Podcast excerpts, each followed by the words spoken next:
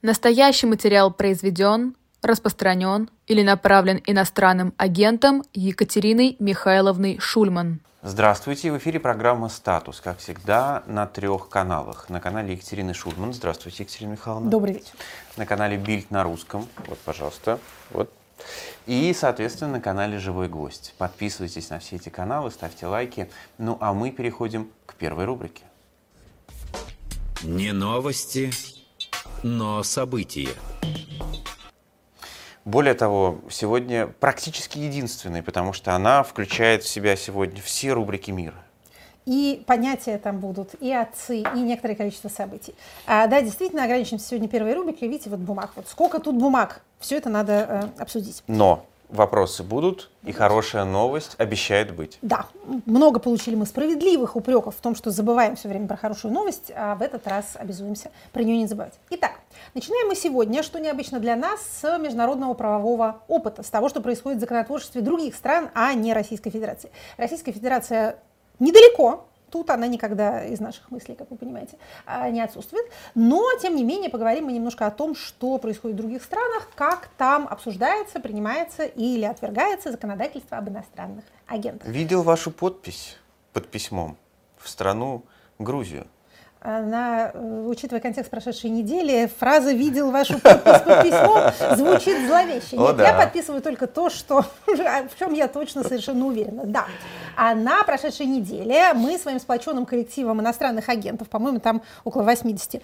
человек подписалось, лучшие люди, э, как вы понимаете, страны, признанные в индивидуальном качестве или в качестве представителей своих НКО иностранными агентами, обратились к парламенту Грузии с призывом ни в коем случае не принимать э, законопроект об иностранных агентах, который, давайте, собственно, вернемся а, к нему, что там у нас было.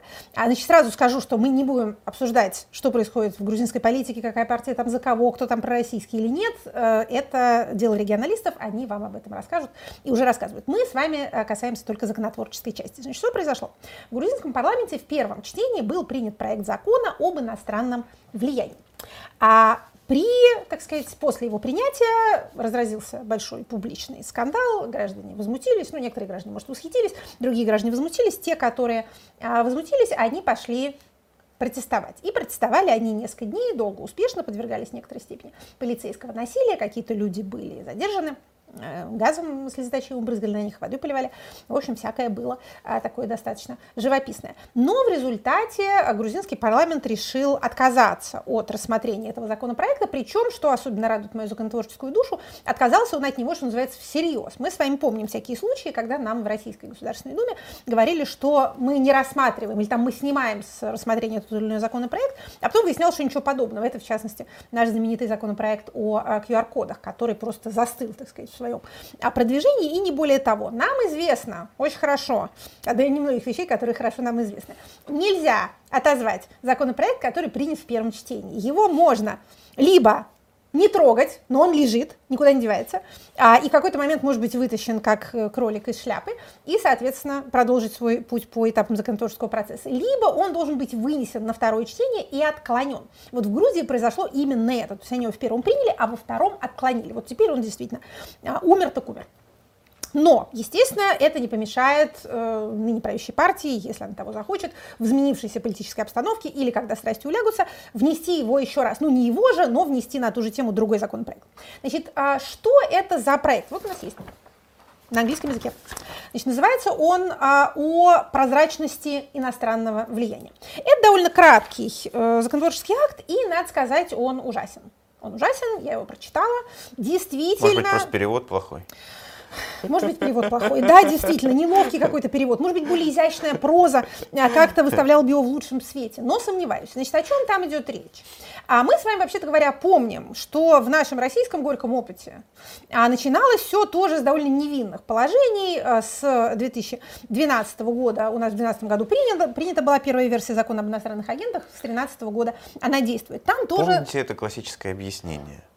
Мы хотим просто видеть, кто кем финансируется. Никаких репрессий, Никаких только прозрачность. Вот это тоже называется о прозрачности, о прозрачности иностранного влияния. Вот видите, вот выражение иностранное влияние тоже нам, собственно говоря, знакомо. Значит, в этой версии речь идет пока исключительно о э, организациях, не о физических лицах. Ну и у нас с этого тоже начиналось.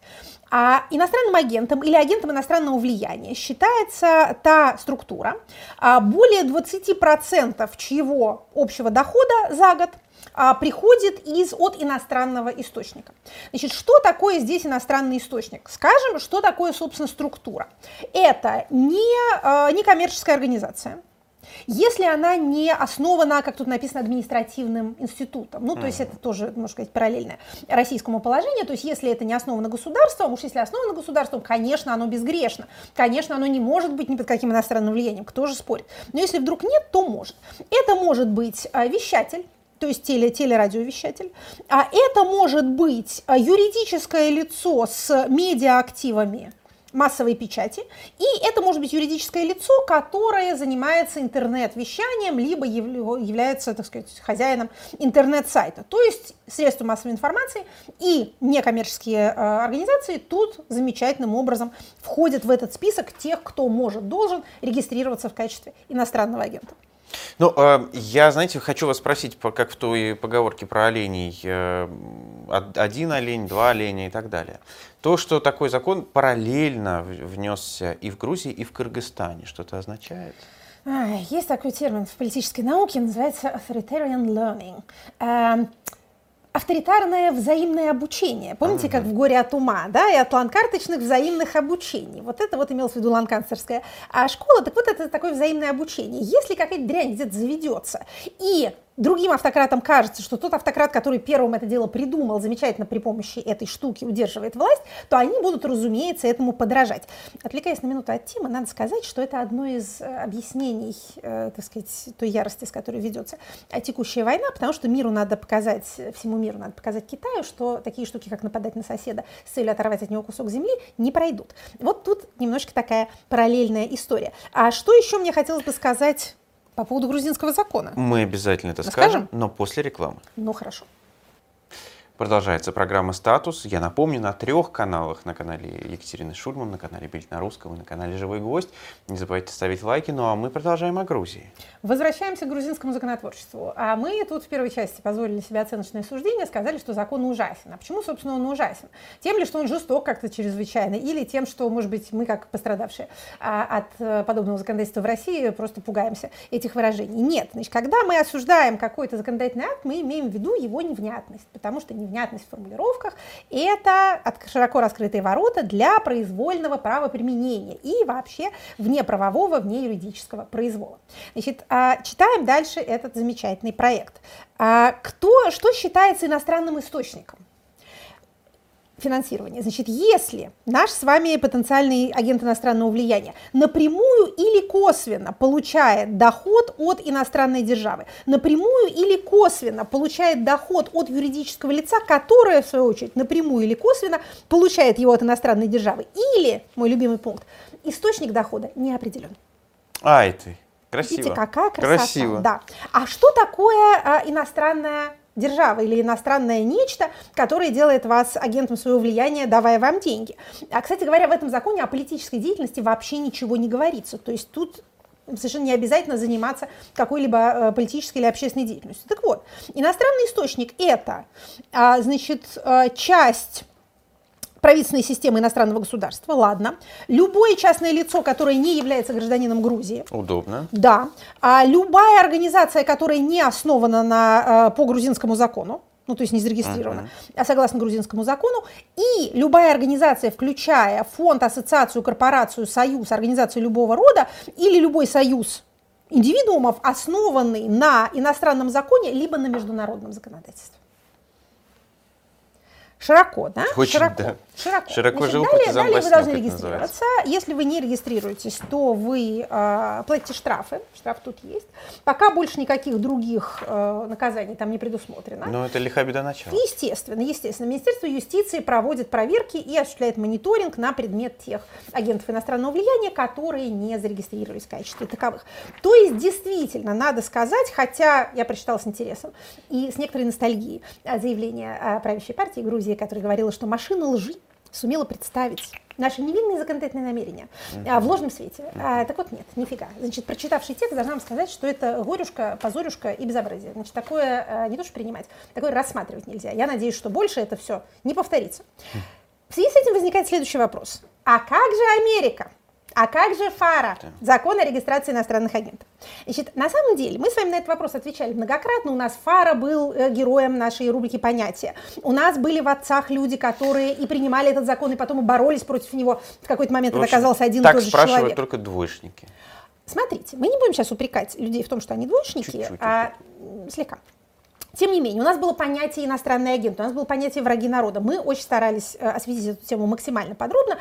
Главное, что нам нужно знать, э, закон ФАРа версии 1938 года напоминает несколько действующее российское законодательство, хотя оно уже его обскакало в смысле э, и своей суровости, и своей абсурдности. Но, начиная с начала 60-х, прошло несколько волн реформ этого законодательства, мы тоже про это все отдельно говорили.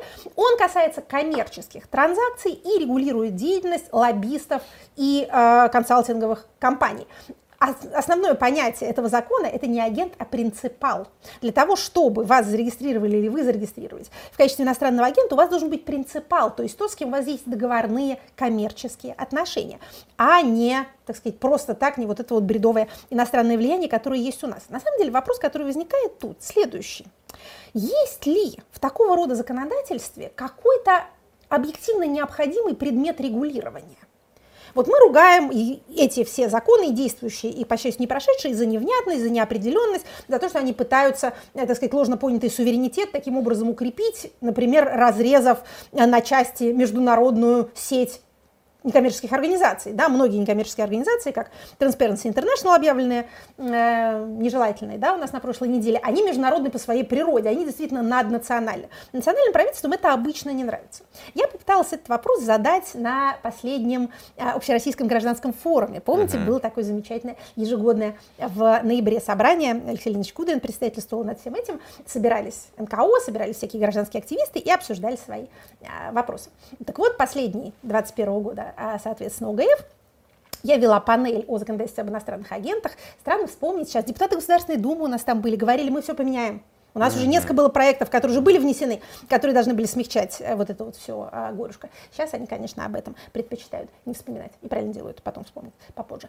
Так вот, а, я задала этот вопрос, а, ответом мне была, так сказать, ледяная тишина, потому что, естественно, тогда все говорили о том, что это все должно быть отменено, Карфаген должен быть разрушен. Это не правовое законодательство, еще бы. Tell me about it, как это называется. Конечно, но Вопрос, тем не менее, стоит. Есть ли что-то, какой-то вид деятельности, который таким образом может регулироваться? Потому что на, на этой же неделе, по счастливому стечению обстоятельств, у нас издание «Политика», такой довольно почтенный, почтенный такой журнал. «Политика», э, между прочим, политике, да. между прочим, да. тоже входит в Аксель Шпрингер. Да что? Да, так же, как и «Бын». Вот оно Бильд как. на русском. Ага. Так. В общем, это такое довольно интересное издание, которое пишет, как нетрудно догадаться, о политике. Так вот, они написали статью о том, что из трех источников им известно, что Европейский Союз э, размышляет о том, чтобы учудить свое законодательство об иностранных агентах. И как размышляет, опрашивает, опросники рассылает разным НКО на предмет того, чтобы, так сказать, узнать их мнение, а заодно спросить их, не получают ли они, не дай бог, иностранное финансирование. Почему ЕС обеспокоился этим вопросом? Потому что Россия, потому что Китай, да, влияют. Китай, говорят они, э, вливает какие-то деньги в СМИ для того, чтобы, э, так сказать, в публичном дискурсе переформатировать понятие демократии, чтобы о демократии стали говорить как-то иначе. В общем, большая иностранная держава с большими деньгами и отсутствием принципов пытается влиять на нашу, так сказать, внутриполитическую дискуссию. Хорошо ли это? Говорит, если что-то начинает э, готовить. Естественно, что это вызывает некоторую оторопь э, у всех, э, кто с этим сталкивается, потому что, уж за что спасибо, можем сказать, Российской Федерации, она настолько скомпрометировала всякую борьбу с иностранным влиянием во внутренней политике, что теперь и после счастливого грузинского опыта... Чадаевщина сквозит в ваших Ой, словах. Не люблю вот Петра Яковлевича, никогда его не любила. Был у нас в отцах, а все равно его не люблю.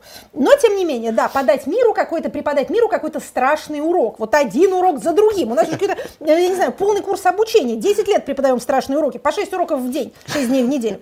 Ужас какой-то. Можно чем-то другим заняться. Так вот, как бы то ни было, я надеюсь, что мы успешно скомпрометировали эту идею. Но вопрос остается вопросом. Что надо, скажем так, каким образом нужно и правомочно ограничивать иностранное финансовое влияние на внутриполитические процессы.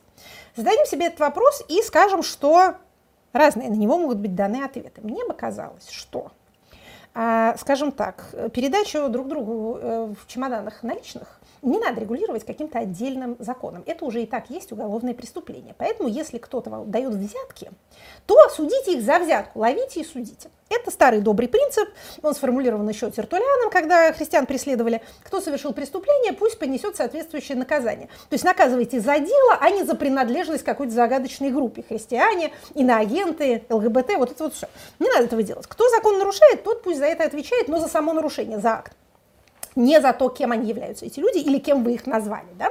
Начало дискриминации – это выделение группы, которую потом поражают в правах. Почему наше законодательство об иноагентах не правовое? Да? Почему, собственно, оно базовым принципам права не отвечает? Но это один, так сказать, способ смотреть на вещи. Другой способ смотреть на вещи состоит в том, что не очень хорошо, когда у вас иностранные деньги участвуют в избирательных кампаниях. Почему? Не потому, что иностранцы обязательно желают вам зла, а потому что оплачивать, спонсировать кандидатов и партии должны те, кто потом на себе имеет шанс почувствовать последствия их победы. То есть если вы гражданин, в стране живете, то нравится вам партия, хотите вы ее победы, хотите вот этого кандидата сделать президентом, продали последнюю рубаху себя, отдали ему деньги. Если он вдруг по ощущению победит, то он будет вашим президентом, он будет вашим депутатом. И, соответственно, последствия будут тоже вашими, хорошие или дурные. А человек, который в стране жить не собирается, может иметь другие мотивы. Поэтому нехорошо, чтобы в выборах у вас появлялись, на выборах у вас появлялись иностранные деньги. Нехорошо, чтобы у вас появлялись и отечественные неконтролируемые деньги, потому что, например, каким-то там, опять же, строительная компания а, спонсирует кандидата, который потом им подмахнет какие-нибудь э, облегчения норм строительства. Не будем показывать пальцем. У нас, кстати, там об этом мы в следующий раз надеемся рассказать, когда побольше информации будет. Но у нас опять дорогая Государственная Дума э, пытается делать хорошо э, застройщикам. Это какая-то просто какое-то безобразие. Итак, все остальное является, на наш взгляд, неправовым инструментарием. Значит, опять же, учитывая вот эту вот самую обстановку в мире, конечно, и закон ФАРа, который худо-бедно, скажем так, держится в рамках э, регулирования коммерческих отношений, а не политической деятельности как таковой, и он тоже в достаточной степени уже скомпрометирован. Был бы лучше для мира, если бы они бы его отменили и приняли бы что-нибудь новое. Было бы еще лучше для всех, если бы регулированию подвергалась лоббистская деятельность. То есть та, где есть денежки, которые не просто денежки, а которые платятся за услуги. В чем разница между НКО и консалтингом? Последнее, что скажем. Если вы работаете в консалтинге, я работаю в консалтинге, у вас есть клиент, вы с ним заключаете договор. Он вам платит деньги за то, чтобы вы произвели такие действия что-нибудь ему рассказали, показали или сходили, повлияли бы на кого-нибудь. Да? Только идиот будет писать в э, договоре, что мы вам добьемся изменения законодательства. Невозможно добиться изменения законодательства. Но можно написать, что мы устроим кампанию публичную, которая, возможно, наверное, мы надеемся, повлияет на то-то, то-то и то-то. Если вы работаете в НКО, то у вас есть спонсоры, которые поддерживают вашу деятельность, не платят вам за то, что вы делаете, а в принципе спонсируют вашу деятельность, так сказать, целиком. То есть поддерживают ваши цели финансово. Поэтому вы не являетесь проводниками их интересов. Это они поддерживают вашу деятельность, потому что она им по тем или иным причинам симпатична. В этом разница. Итак, Значит, это у нас была, так сказать, сага о иностранных агентах. Мы чрезвычайно надеемся, что Европейский Союз тоже как-то подумает. В этой статье в «Политика», опять же, они ссылаются на три источника, но тут нет бумаги. Мы любим очень, когда у нас бумага есть, чтобы можно было прочитать и сказать, вот тут, тут, тут, тут у вас все неправильно. Они говорят, что пока это предварительные разговоры, значит, они еще будут идти в апреле, может быть, к маю, там что-то такое сформулируют. Ну, скажем так, очень надо быть осторожными. И лучше всего название хотя бы поменять, потому что терминология сама это действительно э, ужасным образом скомпрометирована. Вернемся теперь к Российской Федерации о которой мы не можем перестать думать и разговаривать. Значит, э, Государственная Дума вернулась у нас э, с каникул, я уверена, вы скучали, мы тоже скучали, и продолжает радовать нас своим законотворчеством. Значит, э, дискредитация добровольцев. Помните, было у нас такое, так сказать, такая новация законодательная а, во втором чтении принята. Точнее, поправочка была просунута, как у нас любят, в закон совершенно другого направления. Большой Это... друг заступников, э, большой друг и заступник насильников и убийц господин Володин. Ну, зачем вы так сказали? Ну, а как? А, а, ну теперь нельзя говорить, что они насильники и убийцы. Значит, Героев войны. А, добровольцев, добровольцев, помогающих вооруженным силам в решении возложенных на них задач. Мы с вами читали в прошлом выпуске эти формулировки, не будем повторяться.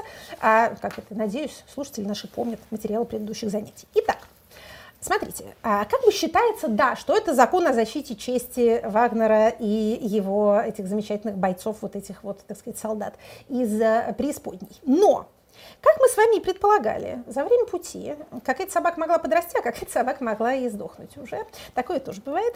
А, значит, за это время, а, как мне кажется, смысл этого закона, который был принят сегодня в первом чтении, несколько видоизменился. Вагнеровские ряды поредели, Вербовкой заключенных, как сообщают нам источники на земле, занимается уже Министерство обороны. Собственно говоря, оно и желает руководить этими так называемыми добровольцами. Что интересно в этом законодательстве? Оно идет как бы взамен любой легализации ЧВК. Мы с вами помним, что с самого начала специальной военной операции Министерство обороны последовательно торпедировало все попытки ввести ЧВК в российское законодательство. Еще раз повторяем, как для тех, кто не может в это поверить, никакой правовой основы у их деятельности нет. Это незаконное вооруженное формирование по законодательству Российской Федерации. Никакого закона о ЧВК у нас нету, их, их не существует в правовом поле вообще. И как только появляются какие-то попытки их в это правовое поле вписать, правительство против этого возражает. Вот буквально на неделе еще одно подтверждение этого пришло. Значит, фракция «Справедливая Россия» еще в марте 22 года, только-только все началось, еще многие были живы, которых сейчас уже нету, внесли соответствующий законопроект, Точнее говоря, они его не внесли, а они его а, отправили на отзывы, как это полагается. И не прошло и года, на самом деле прошло, как они получили от правительства ответ. Год, представляете, ждали. Ответ отрицательный. Знаете, почему а, правительство решило им, так сказать, так ответить. В отзыве написано, что законопроект противоречит части 5 статьи 13 Конституции, а, а статья это говорит об организациях, которые угрожают целостности страны и безопасности Ох, государства. Глубоко зрят. Да. Это святая правда. Я не знаю, пока не видела, кто там подписал этот отзыв, но этот человек знает, о чем говорит. Это действительно организации, которые угрожают целостности страны и безопасности государства. Вот как написано, так оно ровно и есть. То есть смотри, что у нас получается. А, еще недавно мы говорили, что прохождение этой поправки, вот этой вот о дискредитации добровольцев, может быть признаком того, насколько спикер Государственной Думы решил стать союзником и как-то соединить судьбу свою э, с темной и Кувалдой. небезопасной судьбой э, Пригожина и подотчетных ему вот этих вот э, головорезов. Но теперь это выглядит уже несколько иначе. Теперь это выглядит как, ну, во-первых, как расширение вот этого поля, так сказать, серого правоприменения. Кто такие добровольцы, по-прежнему непонятно. Но ЧВК это не добровольцы, в том смысле, что ЧВК вообще нет в законодательстве никаким образом. Я посмотрю, конечно, на... Ну, они же любят принять так, чтобы потом трактовать вот, можно было. совершенно верно. То есть это не связать верно. судьбу, но позаигрывать решил. Когда вносил, решил позаигрывать, а теперь уже, теперь уже на самом деле не очень понятно. Значит, я посмотрю на первые случаи правоприменения. Это, конечно, очень будет любопытно, потому что как доказать, что вот этот вот гражданин, который там сложил свою буйную голову в каких-нибудь кустах очередных, а, и теперь его хоронят по месту жительства или неизвестно где, а хоронят, что он является именно добровольцем. Документов-то никаких нету. Это же все, как вы понимаете, то есть у них там есть свои внутренние бумаги, но они, как это, в законодательстве Российской Федерации, еще раз повторю, их не существует. Значит, но пока у нас есть поправки в КАП, поправки в УК, согласно КАПу от 30 до 50 тысяч рублей стоит дискредитировать этих замечательных граждан. Если вы должностное лицо решили кого-то подискредитировать, то от 100 до 200 тысяч рублей. Значит, все время пишут везде, что до 15 лет лишения свободы. Значит, почему 15 лет откуда возникли? В самом законопроекте их нет, но а поскольку теперь а, добровольцы у нас полностью включены в ту статью Уголовного кодекса, которая трактует о дискредитации вооруженных сил, то есть теперь вооруженные силы и приданные им, э, так сказать, добровольцы, то в случае, если эти ваши э, действия повлекли э, тяжкие последствия распространения заведомо ложной информации, а то действительно до 15 лет можете вы получить. А если не повлекли, то до 5, либо до 7, если случились при этом еще и массовые беспорядки. В общем, будем продолжать следить за этим увлекательным сюжетом. В нем действительно есть, так сказать, много интересного. А Евгений Викторович Пригожин, кажется, жаловался, что его от каких-то телефонов отключили, да? Немножко было такое. Из этого мы можем сделать вывод, что до этого Были был подключен. Да, и пропуска, которые Может быть, абонентская плата какая-то просто пропущена. Надо... А, может быть, надо внести куда-нибудь. Конечно. А в общем, что называется, будем смотреть. Э, наша позиция вам известна. Не в смысле позиция, так сказать, гражданская, она и так понятна. А вот э, сугубо, э, что называется, политологическая. Я думаю, что система наша, сколько будет жива, все равно будет держаться на организованной бюрократии. Поэтому любые нерегулярные силы, которые, а, существование которых она допустила в минуту душевной слабости и паники, думая, что Москву надо защищать, а неким, поэтому кто, кто обещал привести людей, тот и молодец. Как только эти страхи немножко поутихнут, то и политика будет меняться, и будут пытаться либо кооптировать, либо уничтожить. Мы видим примеры и того, и другого. Значит, далее, что еще хорошего у нас э, в законотворчестве? Это у нас был э, законопроект, который уже принят, сейчас он пойдет в Совет Федерации, это уже все. Ох, начнет, хорошего. Начнет, начнет действовать. Значит, далее, что внесено и будет рассматриваться? Повышение призывного возраста.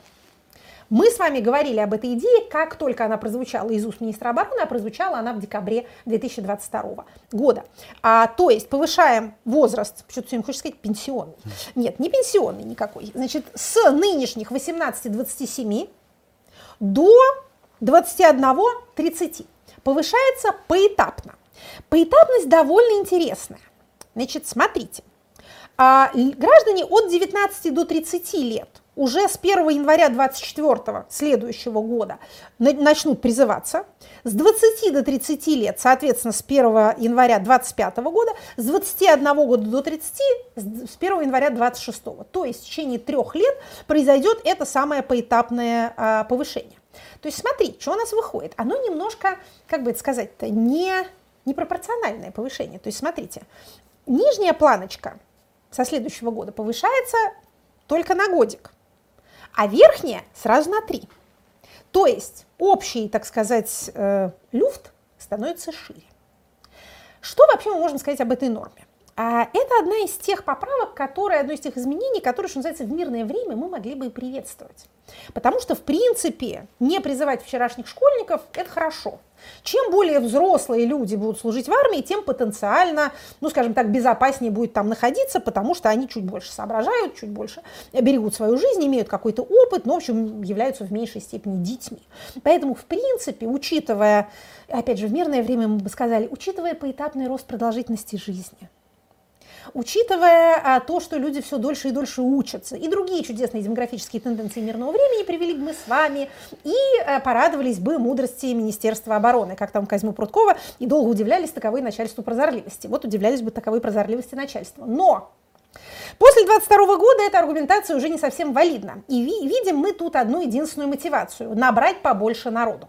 Значит, насколько побольше народу удастся в течение ближайших трех лет набрать? Это вопрос не такой простой, как кажется. Есть способ подсчетов а, по числу тех людей, которые, э, так сказать, эм, кассируются каждый год, то есть снимаются с воинского учета, или точнее переходят на другую форму воинского учета в связи с достижением ими 27 лет. Но это те люди, которые, так сказать, отслужили, либо там имели отсрочки, либо э, имели военные кафедры в своих вузах, вот им 27 лет, и вот столько-то их уходит. Это число каждый год не одинаково, потому что размеры поколений разные. То есть людей 27 лет в один год, может быть, не столько, сколько людей 27 лет в другой год. У нас вообще сейчас, вот так сказать, молодежи мало. Да? А у нас сейчас э, на, на арене выступает малочисленное поколение, поколение 90-х годов рождения, когда рождаемость была низкой. Это первое соображение. Второе соображение. Для того, чтобы призвать в следующем году, в 2024 году, э, этих самых новых людей от 27 до 30 а, лет или, ну да, от 27 до 30 лет, это должны быть те люди, которые еще не служили, понятно, да, то есть если вам 27 лет, 28, 29, 30, и вы отслужили, вас этот закон не касается, вас не призовут вторично. А, то Вас есть только это... мобилизовать могут. Мобилизовать могут, могут, да. Это мы сейчас только о срочной службе говорим не о мобилизации. Опять же, мы помним, что у нас теперь переход на контракт, э, находясь на срочной службе, э, может произойти, начиная с, э, по-моему, 6 месяцев службы, не после года, а после 6 месяцев. То есть, понятно, опять же, еще одно целеполагание, которое здесь очевидно, это увеличив число срочников, расширить потенциальную базу будущих контрактников. Этих срочников можно принуждать или уговаривать к тому, чтобы они стали контрактниками. Я в этом вижу подтверждение своего подозрения давнего, что второй волны мобилизации по образцу первой будут стараться избегать всеми силами. Из этого не следует, что ее не будет, но вот как можно будет вывернуться, будут пытаться выворачиваться. Первая волна была, видимо, в большей степени, так сказать, э, несчастьем для самой системы, то, что она является несчастьем для мобилизованных, это и так понятно. Но, видимо, она тяжелее прошла, чем мы снаружи себе представляем. Потому что очень уж много попыток видно не повторить этого тяжелого и травматического для нашей административной машины опыта. Итак, значит, насколько получится изловить людей, которые старше 27 лет, которые не служили и не имеют никаких документов, которые оправдывают их отсрочку или негодность для воинской службы. Я не думаю, честно говоря, что это какое-то очень большое количество народу. Поэтому вот эти вот подсчеты насчет того, сколько каждый год снимается с воинского учета, дальше вы умножаете на 3 и получаете то число, которое потенциально может быть дополнительно призвано, мне эти расчеты не кажутся особенно валидными, но я их не могу осуждать, потому что у меня нет никаких своих цифр, которые я могу предложить вам в качестве замены. Ну, на самом деле, то, что их немного, это скорее плохая новость для тех, кому сейчас от 27 до 30. Это значит, что их каждый из них особенно ценен да, для, для того, чтобы ценен. захапать. Да. Ну, то есть, смотрите, если вам 27 лет плюс, вы мужчина, находитесь в Российской Федерации, 27-30, вот так. Да, от 27 до 30. Не служили в армии и не имеете задокументированных оснований, по которому вы не подлежите призыву. Задумайтесь. Глубоко задумайтесь о своей судьбе. Да, задумайся над этой басней читателя, и тебе станет не по себе. Это все правда. Значит, там есть еще а, некоторые подробности относительно а, того, а, значит, как это действует на, как это законодательство действует на тех, кто находится в запасе. Никак. Значит, если вы уже в запасе, то вы уже в запасе, вас обратно из этого запаса не извлекут. Еще раз повторю, практически этот закон будет касаться Давайте еще довольно... Скажу, для да. призыва не извлекут, для, для мобилизации извлекут. Да, да, да, да, пожалуйста, не Это путайте, э, дорогие слушатели, вещи, да. эти вещи. Я надеюсь, что за последние полгода правовая грамотность граждан в этом, в этом отношении повысилась до степени болезненной, я бы сказала. А, и вы, э, в общем, помните, о чем идет речь. Но, значит, это законопроект, он в Думе. Э, он внесен у нас группой депутатов. Это трое депутатов во, во главе с одним из любимых наших законотворцев нынешнего созыва, депутатом Картополовым, председателем комитета по обороне. Два других соавтора – это его замы. Первый зам и простой зам комитета по обороне. Значит, то есть это не правительственный, но чрезвычайно авторитетно подписанный законопроект эм, думский, никаких сомнений нет в том, что он будет принят. Сроки пока, то, что я смотрю, э, не, не гонят, скажем так, не гонят.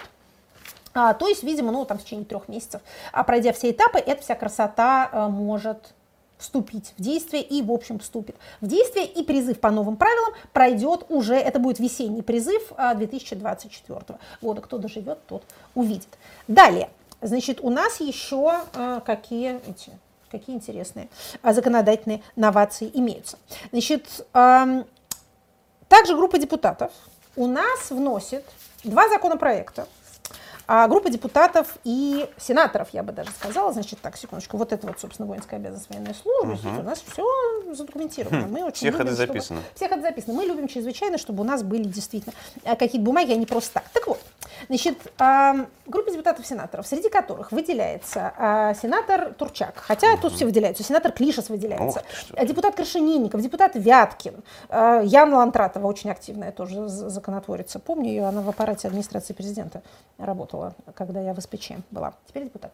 А много вносит всего интересного. Кстати, идея последняя, значки для школьников. Тоже она? Тоже ее, да. да. Так вот, Значит, э, вносят они два законопроекта, поправки в э, гражданский, гражданский процессуальный кодекс, которые призваны упростить процедуру признания кого-то погибшим или без вести пропавшим. Актуальный. А, конечно, конечно. Да. Какие времена, такое и законотворчество. Раньше вот там какой-нибудь законопроект там, апеллятивной помощи принимали или что-нибудь такое экологическое. Вот теперь э, необходимо, видимо, в довольно, так сказать, массовом порядке признавать людей пропавшими без вести или умершими для того, чтобы их семьи могли получать компенсации.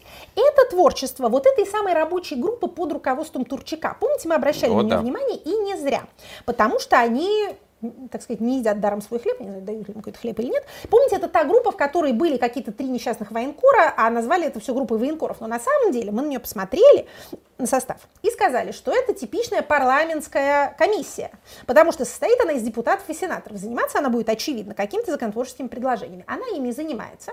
Предложения эти она формулирует в интересах, так сказать, мобилизованных и контрактников и военнослужащих для того, чтобы их семьи были в большей степени довольны, когда их родных и близких э, поубивают. А если, так сказать, формулировать целеполагание прямо, то в этом оно и заключается. Итак, значит, что у нас тут, э, что у нас тут хорошего? Это, опять же, вот только-только внесенная такая а, штука, Значит, а, тут написано, что а, справки о смерти могут теперь выдавать не только те, кто мог выдавать их раньше, но и более широкий э, круг э, граждан, в том числе военные командиры, а в том числе в устной форме они могут сообщать о том, что, э, значит, эта самая смерть у нас все наступила. Да, все, все проще и проще это все происходит. А, значит, это касается смерти гибели военнослужащего во время прохождения службы по призыву или прохождения службы в период мобилизации, в период военного положения обучения и в военное время, помним, что это не одно и то же, либо военного обучения в период военного положения и в военное время. Значит, вот это самый э, документ э, установленной формы о смерти. Про добровольцев еще же не написали. Нет, добровольцев тут нет. Но э, военная служба в период мобилизации. Тут у нас есть. А, значит, форму этого свидетельства о смерти установит правительство, как обычно, и а, значит, командир э, воинской части или воинский командир, как здесь написано, может в устной форме даже об этом сообщать, это тоже будет считаться валидным свидетельством. Тут, конечно, какие мысли возникают? Ну, во-первых, как это, как мы сюда попали? Как мы оказались на том этапе, когда это является действительно сверхактуальным вопросом российского правоприменения? А, это первое. Второе. А, в связи с новыми практиками вербовки заключенных. Значит, смотрите, мы предполагали, что не все вот эти вот вышедшие, они пойдут именно на линию фронта и сложат свои э, головы лихие где-то там под Бахмутом. Мы предполагали, что возникнет рынок либо выдачи новых документов, либо уничтожение следов юридических mm. вообще пребывания человека где бы то ни было. И когда мы с вами стали читать о повторяющиеся сообщения о гибели того или иного вора в законе, mm-hmm. который отбывал наказание, а потом решил искупить свою вину перед Родиной, отправиться на фронт, и там героически погиб, а свидетельства об этом никаких не осталось. Так вот, упрощение такого рода процедур, конечно же, активизирует этот рынок свидетельств о смерти. Ты командир подразделения может неплохо заработать, если его устный, в общем, устное да. сообщение, то, что кто-то погиб, говорит, это Да, начиная Иван Иванович Прекрасно. Иванов, наш дорогой товарищ, героически погиб. Дальше Иван Иванович Иванов отправляется, куда ему глаза глядят. А если правда то, что там сообщается время от времени из Белгородской области, что женщины ездят в воинские части и выкупают там своих каким-то образом, если, так сказать, хотят их выкупить, а наоборот не хотят, чтобы они вообще никогда не возвращались, а денег хотят. Такое тоже бывает. А то э, тут, конечно, расширяется чрезвычайно а, поле для такого рода возможностей. Помните, у нас был еще один а, подписанный президентом законопроект, это еще пока у нас только внесенное. У нас был подписан законопроект о э, либерализации применения э, наркотических веществ угу. в воинских госпиталях. Да? А, вот что такое, так сказать, война и специальные военные операции разного рода. Специальная военная либер... либерализация. Специфическая либерализация, дебюрократизация и дерегулирование. Не так мы его себе представляли в каком 2019 году. Но надо сказать, что признаки дерегулирования у нас очевидным образом наблюдаются. Это, так сказать, что касается свидетельства о смерти. Я думаю, что принято это, ну не принято, а, так сказать, написано это было с аргументацией, что вот жалуются люди, ну, семьям да. ничего не дают, а, ни, ни пропавшим без вести не объявляют, ни о смерти не объявляют, а денег, значит, э, придерживают. Вот теперь, возможно, с принятием этого законопроекта это будет легче. Значит, далее. А, поправки в закон о гостайне.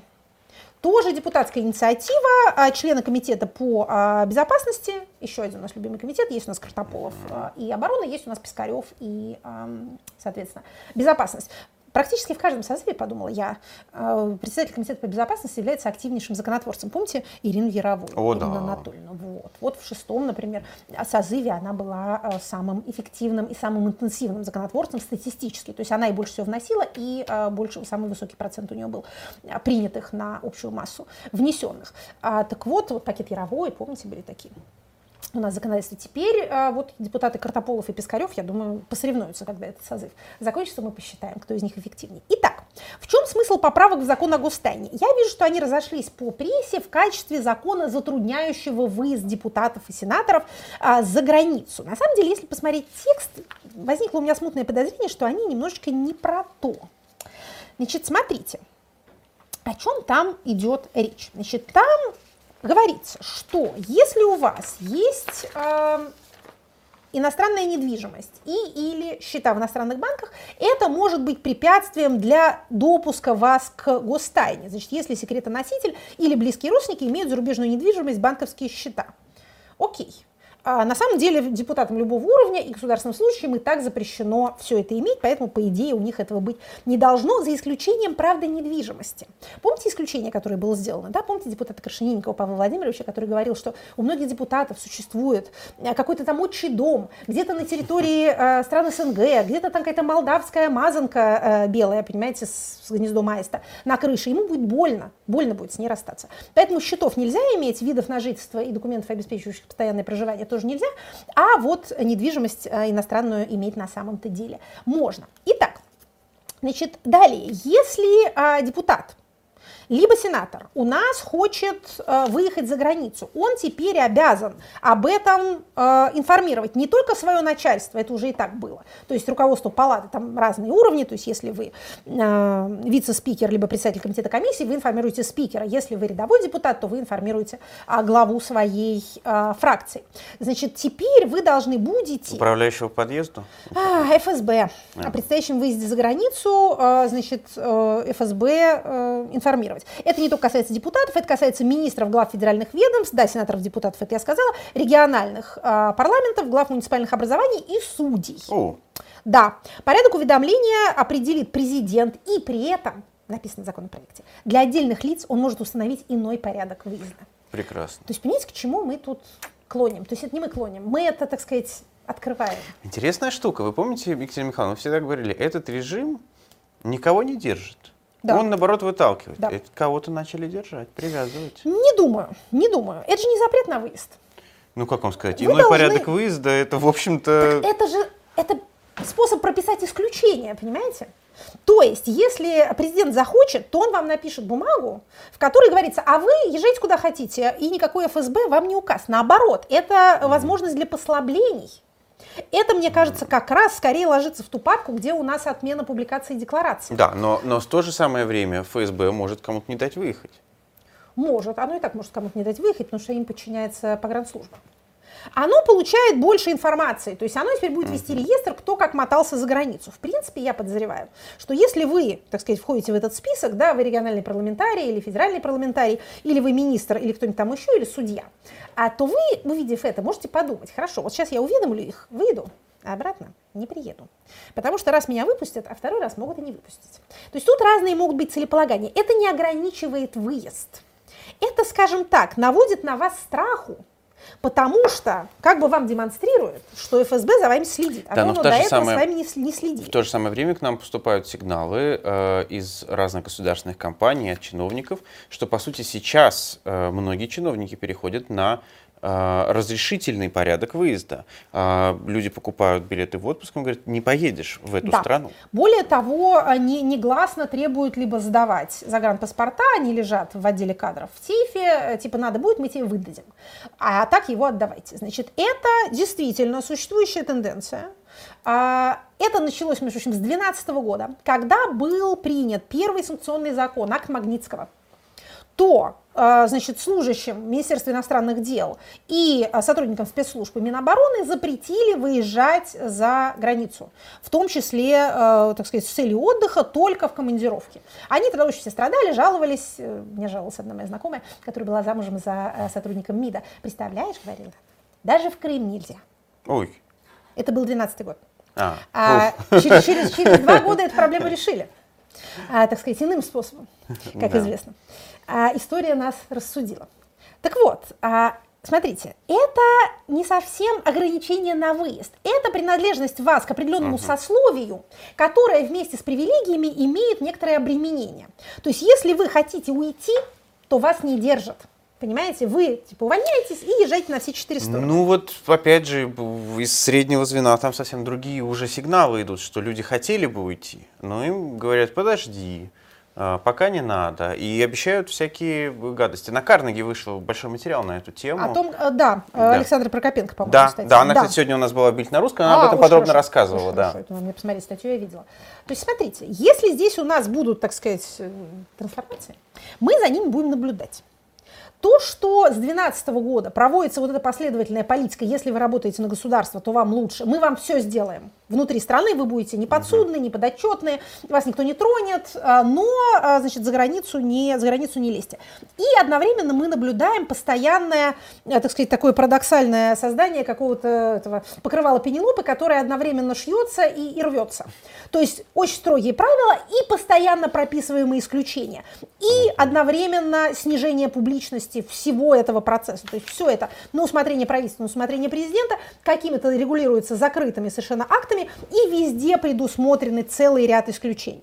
За этим законопроектом мы будем с вами следить а потому что он, так сказать, интересный. Там не только про то, про что я успела вам рассказать, потому что нас сейчас волнует вопрос, так сказать, э, жизни и несчастий э, нашего с вами правящего класса, но э, там есть кое-какие ограничения и касающиеся, кстати говоря, призывников, и касающиеся адвокатов, не только судей. Так что там есть о чем рассказать, мы будем об этом говорить и в дальнейшем.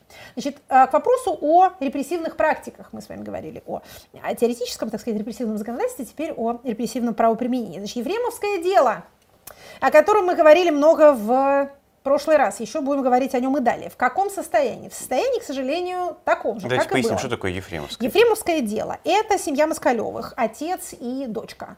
А, дочке 13 лет. Она нарисовала рисунок антивоенный на уроке ИЗО в школе. Учительница сказала директору, директор вызвала полицию и ФСБ. А после чего обнаружилось немедленно, что отец тоже компрометировал кого-то и дискредитировал в, социальных сетях. На него заведено уголовное дело. Он находится под домашним арестом до 27 марта. А девочка находится в а, приюте в Центре временного содержания, и ее ему не отдают.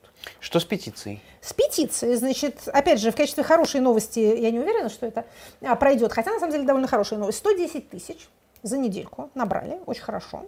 А по-прежнему, несмотря на все, так сказать, военные и полувоенные положения, петиции на Change.org, которые набирают 100 тысяч подписей, попадают на так называемые радары. Почему, зачем, не знаем. Но, так сказать, практика показывает, поэтому этой практикой мы и пользуемся. Значит, а что там происходит? Там шума очень много. А, туда приезжают всякие федеральные чиновники, в частности, была действительно, как мы в прошлый раз говорили, а, омбудсмен по правам ребенка федеральная. У регионалов забрали все принятия решений, они полностью от этого отстранены, потому что федеральные власти опасаются, что из ребенка будут делать политический символ, понимаете ли. Простая мысль, что если не преследовать людей из рисуночки, и не приматываться к 13-летним девочкам, и не отбирать их у родителей, то не из кого будет делать политический символ, в голову не приходит. Значит, что у нас есть? У нас, как всегда, есть много интересных документов. Значит, эм, адвокат подает апелляционную жалобу на удивительное решение, по которому э, дочь не внесена в список тех лиц, которые могут с отцом быть под домашним арестом.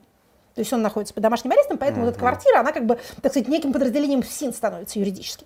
И а, когда выносится постановление об административном аресте, перечисляются те люди, которые совместно проживают. Ее там нет по какой-то причине, ее туда не внесли. На это ссылается комиссия по делам несовершеннолетних, говоря, что а мы не можем ее отпустить. Mm-hmm.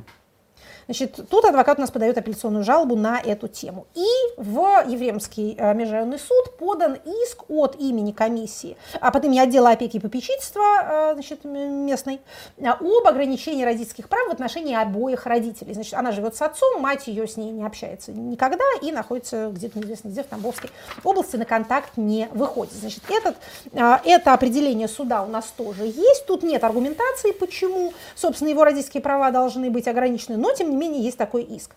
Значит, эм, источники всех этих замечательных документов и прочих знаний, я знаю, там они ищут какие-то источники, Посмотрите налево, посмотрите направо, а потом пойдите в туалет, посмотрите в зеркало. Вот это и есть источники. Значит, все, что вы делаете, говорите и даже думаете, все известно и будет известно и в дальнейшем. Так что на эту тему можете даже лишний раз не беспокоиться. А, значит, то есть пока видно, видна некоторая интенция эм, ограничить родителей в родительских правах. Относительно матери это было бы обосновано, потому что она ее нету. А относительно отца в этом нет никаких обоснований, кроме того, что вы же его посадили под домашний арест, из-за чего он не может э, как считает э, комиссия по делам несовершеннолетних, не может полноценно осуществлять свои родительские обязанности. Значит, э, соответственно, адвокат оспаривает также и меру пресечения, потому что если он является единственным попечителем несовершеннолетней, то ему это должно быть учтено при назначении ему этой самой меры пресечения. Вот пока в таком состоянии у нас это дело. А если что понадобится нам от дорогих слушателей в дальнейшем, мы об этом сообщим. Может понадобиться. Пока петицию надо продолжать подписывать, потому что чем больше подписей, тем больше, так сказать, видимость а, этой проблемы. Но пока слушатели нам требуются вопросы. Да, и значит, мы, мы видите, вот еле-еле успели безо всяких рубрик вот это вот все, всю эту массу разных безобразий а, обсудить. Надеюсь, что на вопросы у нас осталось какое-то время. Давайте, да, скорее приступать. Угу. Вопросы от слушателей.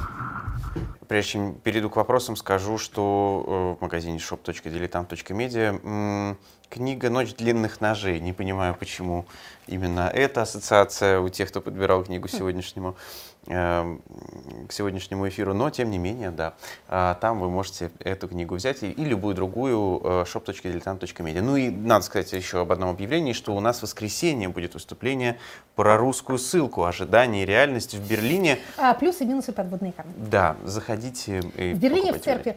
Как мы, как мы любим. Да, будем, Церкви, будем рассказывать про ссыльных про а, тех людей, которые оказались в этом положении, что они делали, как они себя вели. А, соответственно, часть, так сказать, что такое вообще ссылка, что это за форма наказания, опять же, чего хотели, чего получили. Из-за этого, каково было влияние а, этих ссыльных на жизнь тех мест, в которых они себя обнаруживали, политическая, политико-правовая часть моя, краеведческая и регионоведческая часть Максима там чуть-чуть по-другому будет, но это мы уже там на месте, да. Решим. Я только еще скажу, э, что много запросов вопросов о том, чтобы был стрим. Э, я думаю, знаете, как мы сделаем? Вот сейчас там на канале Бильд на русском чуть-чуть осталось до 200 тысяч подписчиков. Вот на, на, подписывайтесь до 200 тысяч, и тогда мы уговорим Екатерину Михайловну на то, чтобы такой э, стрим а, сделать. Под стримом понимается э, ответить Ответы на вопросы, на вопросы меня. Именно так. В мирные времена я это делала раз в месяц из, из студии. Э, назывался это приемный день. А в течение двух академических часов, то бишь полутора, отвечала на вопросы, присланные дорогими слушателями. Э, я не уверена, что мы э, сможем возродить эту практику в полной мере, то есть в ежемесячном э, формате, но 200 тысяч, говорите, вам надо, да? да? Там чуть-чуть ну, осталось. Ну, ну все, давайте да. так. А, вопрос от Анны в Твиттере.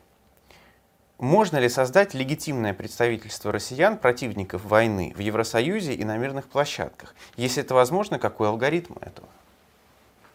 Так-то все вам и расскажи.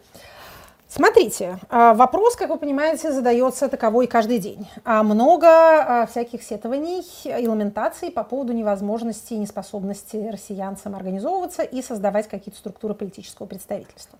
Сложность с созданием структур политического представительства вне своего родного государства, вне своей страны, состоит в том, что не очень понятно, кого ты представляешь. На вопрос, а кто вы есть такие, в общем, нет никакого понятного ответа. Почему у белорусов есть офис Тихановской, который представляет их интересы за рубежом? Потому что она участвовала в президентских выборах и набрала там скажем так, значительное количество голосов по разным подсчетам, разные. Поэтому у нее на основании этой электоральной процедуры есть легитимность. Если бы Алексей Анатольевич Навальный был бы свободен и э, находился бы за пределами России, соответственно, что, что одно и то же, в наших обстоятельствах, то у него была бы такого рода легитимность, потому что он на выборах мэра Москвы э, набрал тоже осязаемое количество голосов, и он был создателем региональной сети своих штабов, то есть он был создателем политической структуры, в которой работали люди, которые другие люди давали деньги, и которая влияла на политические процессы внутри страны. То есть он такой легитимностью обладал бы. Все остальные не обладают такого рода политической легитимностью, поэтому не очень понятно, кому создавать такого рода структуры, и, главное, не очень понятно, с какой целью их создавать. Внутри страны они создаются с целью участия в выборах или иными способами влияния на э, так сказать, политическую обстановку. Снаружи что вы можете особенно делать, кроме как э, так сказать, какие-то заявления?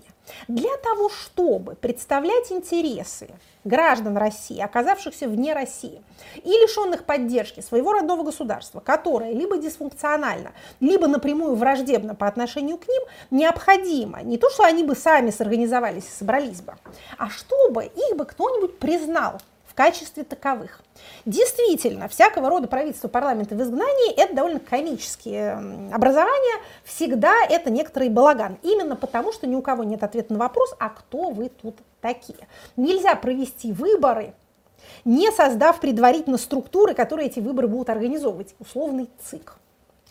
А на основании чего вы создадите условный ЦИК, опять же, из кого он у вас возьмется? Поэтому, скажем так, вопреки распространенному мнению, такого рода легитимация в ситуации изгнания должна происходить не или может произойти не снизу, то есть вы сначала плавать научитесь, потом мы вам водички нальем, а скорее сверху, с того верху, в тех обстоятельствах, в которых вы себя и мы себя обнаруживали. Значит, если мы ищем исторических аналогий, то а, всякого рода там иммигрантские структуры были и действительно не очень понятно, чем занимались, хотя в качестве кассы взаимопомощи они работали хорошо. В нашем случае тоже разные варианты кассы взаимопомощи функционируют довольно здорово. Вот эти вот, так сказать, помогающие сетевые структуры. Это, в отличие от, опять же, воображаемых политических партий или воображаемых парламентов на пустом месте, вот это вот создается вполне успешно. Так вот, а нашим с вами историческим аналогом может быть скорее Нансеновская комиссия. Нансен был у нас в отцах, можете посмотреть. А более в детали вдаваться пока не да. будем, но поверьте, тема, что называется, эм, сущностная, субстантивная, как говорил ваш друг Песков. Следующий. Извините. Много воспоминаний? Да. Э, следующий вопрос из YouTube-канала «Бильд на русском». Полина Беспалова пишет вам. На прошедшей неделе многие наблюдали за ходом протестной активности в Грузии, в частности в Тбилиси. Она венчалась успехом, и многие называют произошедшее торжеством демократии и гражданского общества. В то же время с обеих сторон применялось насилие, и в целом выглядело все довольно небезопасно и пугающе. Является ли такой формат отстаивания интересов вариантом нормы для демократических режимов? Какие стратегии поведения корректны с обеих сторон, со стороны протестующих и со стороны власти, в скобочках силовиков, при подобном конфликте интересов? Тут легко э, ответить, никакого конфликта интересов тут нет. Это является абсолютной нормой, э, мирный протест. И протест, так сказать, может быть мирным в своем начале, а потом стать чуть менее мирным. Это все случается. Это та цена, которую общество или отдельные группы в ней готовы платить за политические изменения. Тут мы видим, были достигнуты политические изменения. Как вести себя протестующим? Стараться соблюдать закон. Как вести себя полиции? Стараться соблюдать закон. Тут никакого бинома Ньютона нету. Вот эти вот размышления, а, а если бы он нес патроны, а если бы он нес макароны, а если бы кого-то затоптали, а если бы наступили коту на хвост в это время, это все пустые разговоры, мы их слышали достаточно в России. Значит, если люди готовы идти под э, водометы и слезоточивый газ, значит, им это, знаете ли, важно. Если полиция бьет протестующих, э, потом надо будет разбираться в суде, э, превысили они свои полномочия или нет. Протест – это инструментарий. Мы видим пример того, как этот инструментарий оказался эффективен. Слава богу, что он оказался эффективен. Пропустили бы крокодильчика, как мы выражались в былые времена, он бы вырос в страшную рептилию и всем бы ноги подкусал. Поэтому протестовать надо, чем раньше, тем лучше. Если кто-то при этом испытает какие-то неудобства, люди взрослые приходят добровольно, они на это, что называется, готовы. Это не оправдывает тех, кто их бьет, но это не причина сказать, вы знаете, это так некрасиво выглядит, давайте никто не будет этого делать. Эндрю Баздарев, э, если можно коротко, спрашивает вас. В последние дни у многих принято ругать то Венедиктова, то Собчак, то ФБК, то всех вместе за те компромиссы, на которые они вынуждены идти. Неужели построение прекрасной России будущего возможно только в бескомпромиссной борьбе? Что об этом говорит политическая наука? Политическая наука грустно вдыхает в этот момент, вот примерно как я, и говорит нам следующее. В подавляющем большинстве случаев режимная трансформация автократии происходит с участием властных групп, причастных к предыдущему режиму. Если у вас нет трансформации по революционному типу, и вы не вырезали физически, убили все свое прежнее начальство, даже и тогда оно имеет склонность воспроизводиться. Вы знаете, что есть исследования а, тех, кто э, подвергся репрессиям во время китайской культурной революции. Значит, их внуки в большинстве случаев занимают то же положение, что их репрессированные деды, соответственно, до репрессий. То есть вы деда расстреляли, а дети отправились в ссылку, внуки возвращаются на ту позицию, которая у деда была. Почему это происходит? Потому что социальные навыки наследуются умение, так сказать, себя вести и некоторое уважение к образованию. И с помощью этого, даже в разоренной э, безумными какими-то реформами стране, у вас все равно будет происходить вот это самое воспроизводство. Поэтому э, мечты о справедливом мире – это хорошее занятие, а пока вы не пытаетесь притворить их э, на практику. У нас с вами, по-моему, концепция справедливого мира была в понятиях. Да?